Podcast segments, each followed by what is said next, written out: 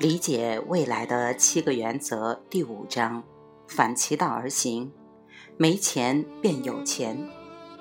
说到预算和财务问题，最常听到的说法就是那是不可能的。当然，在这样的背景下，措辞一般可能是我们买不起。但远见力让我们能够看到不可见的东西，做到不可能的事。我们买不起这句话就变得不恰当了。每当你听到有人说我们买不起，或者自己这么说了，切记你可能错了。正如上一章所说，我们以为的最大问题，通常根本不是问题。一旦我们跳过自认为的最大问题，也就找到了该问题的核心。逆向思考则能够找到多种解决的途径。下面我们将介绍三个例子，包括一所小学、一所大学以及一家财富五百强企业。百万小学智囊团。上面我们提到，底特律地区的学校系统使用远见力，想出一些创新的方法来创收。二十世纪八十年代末。我公司的教育事业部曾与威斯康星州北部的学区合作，该学区筹集不到足够的资金来满足教学需要，他们也通过接近商界领袖来筹钱，反响不一。作为显赫的企业领袖，这些著名的企业家经常被搭讪，请他们支持公益事业，虽然他们非常具有社会意识。但钱只有那么多，他们也无法全部贡献力量。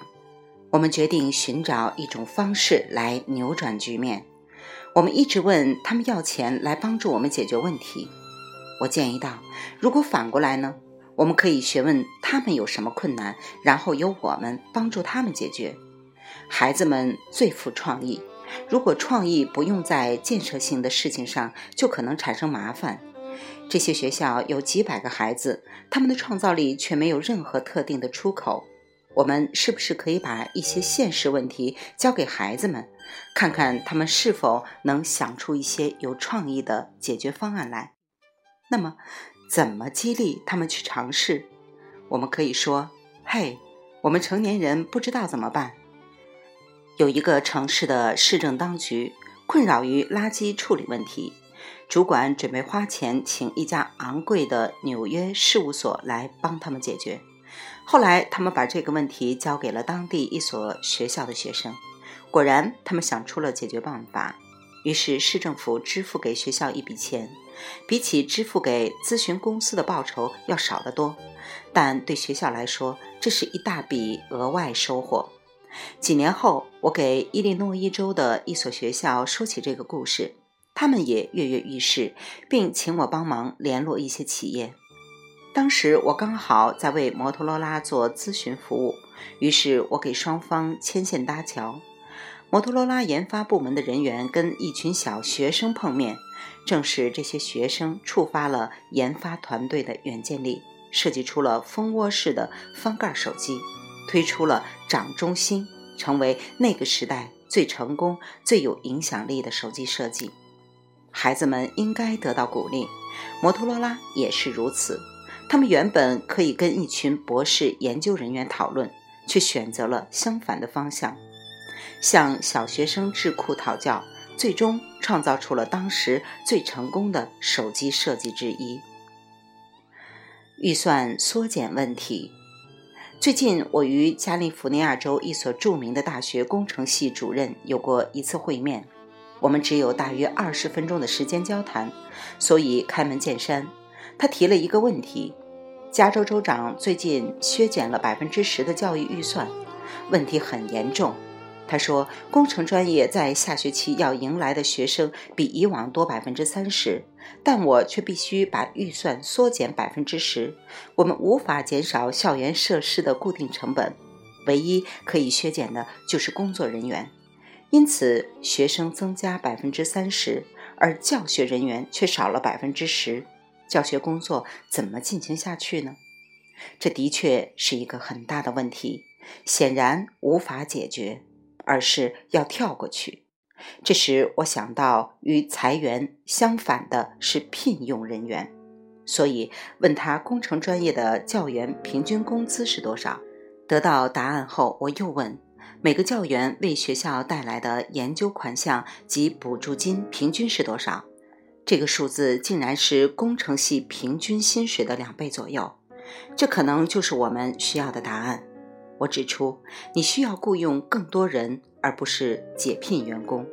要解决削减百分之十预算的问题，我能想到的唯一办法就是聘请更多的工程学教授。反其道而行更有效。系主任向校长报告了这个令人兴奋的想法。可想而知，立刻被否决。系主任能看到可见的未来，但校长不能。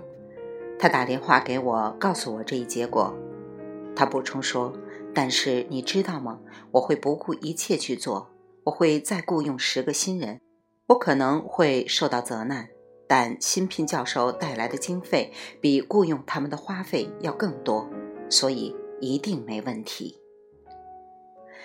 百万美元的广告。美国体育界有很多比赛，很多场馆，超级碗是其中之最。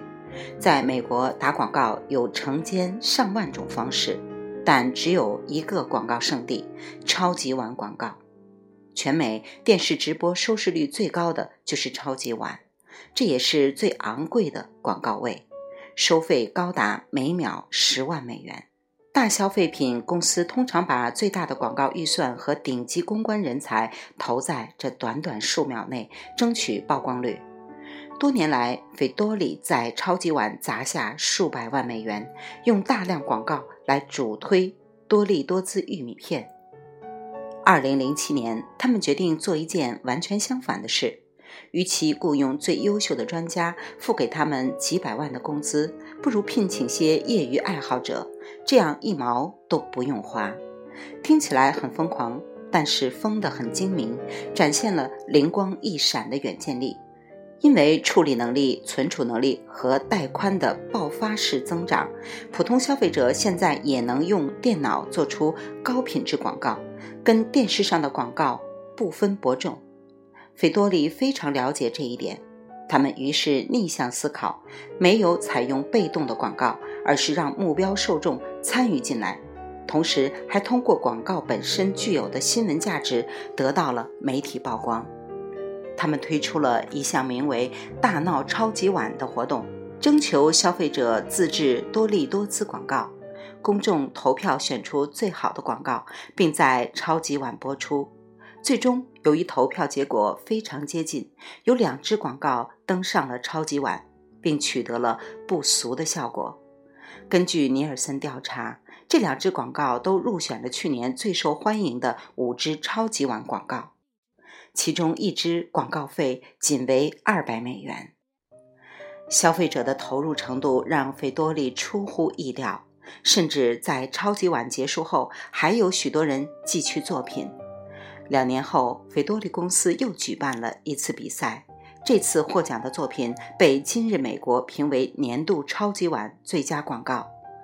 广告制作人是一对失业的兄弟，他们通过这支广告赢得了一百万美元的奖金。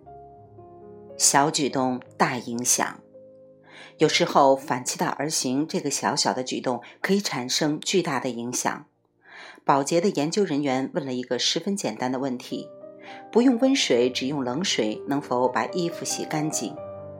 二零零三年，这家消费品巨头的全球可持续发展部门针对旗下的各类产品对环境的影响进行了广泛的审计，其中较为显著的结果是在所有的家用产品中，洗衣粉这个类别的耗能占家居耗能的比例最大。为什么？因为洗涤衣物过程中加热水要耗能。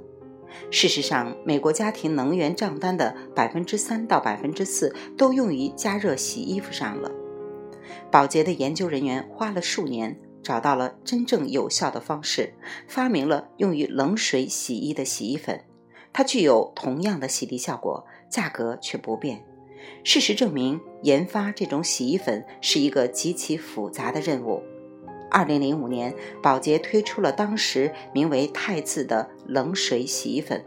宝洁是这样描述的：像普通洗衣粉一样，汰渍冷水洗衣粉中含有表面活性剂，表面活性剂分子包括两个部分：亲水基和疏水基。亲水基能够分解水体表面的张力，而疏水基能够清除污渍中的油质，将油质带离织物。汰渍冷水洗衣粉的设计增加了表面活性剂的数量。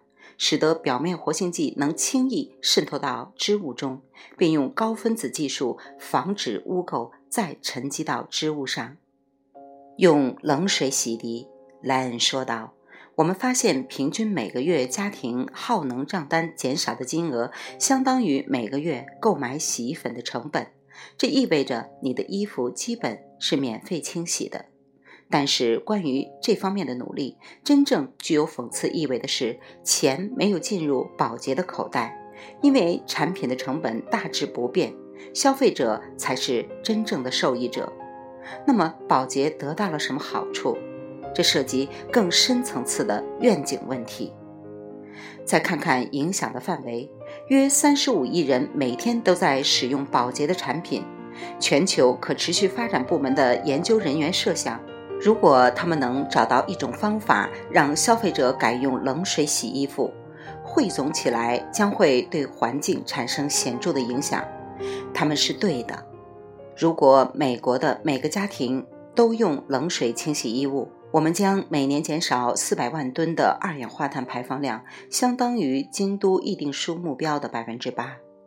在美国市场推出之前，宝洁先在荷兰举办了营销推广活动，让人们了解冷水洗衣的环境效益。这一活动开始时，荷兰只有百分之二的人用冷水洗衣服。经过十八个月的广告攻势之后，比例上升到百分之五十。同时，在英国也推出了类似的广告，冷水洗衣服的人从百分之二到百分之三升高到。百分之二十，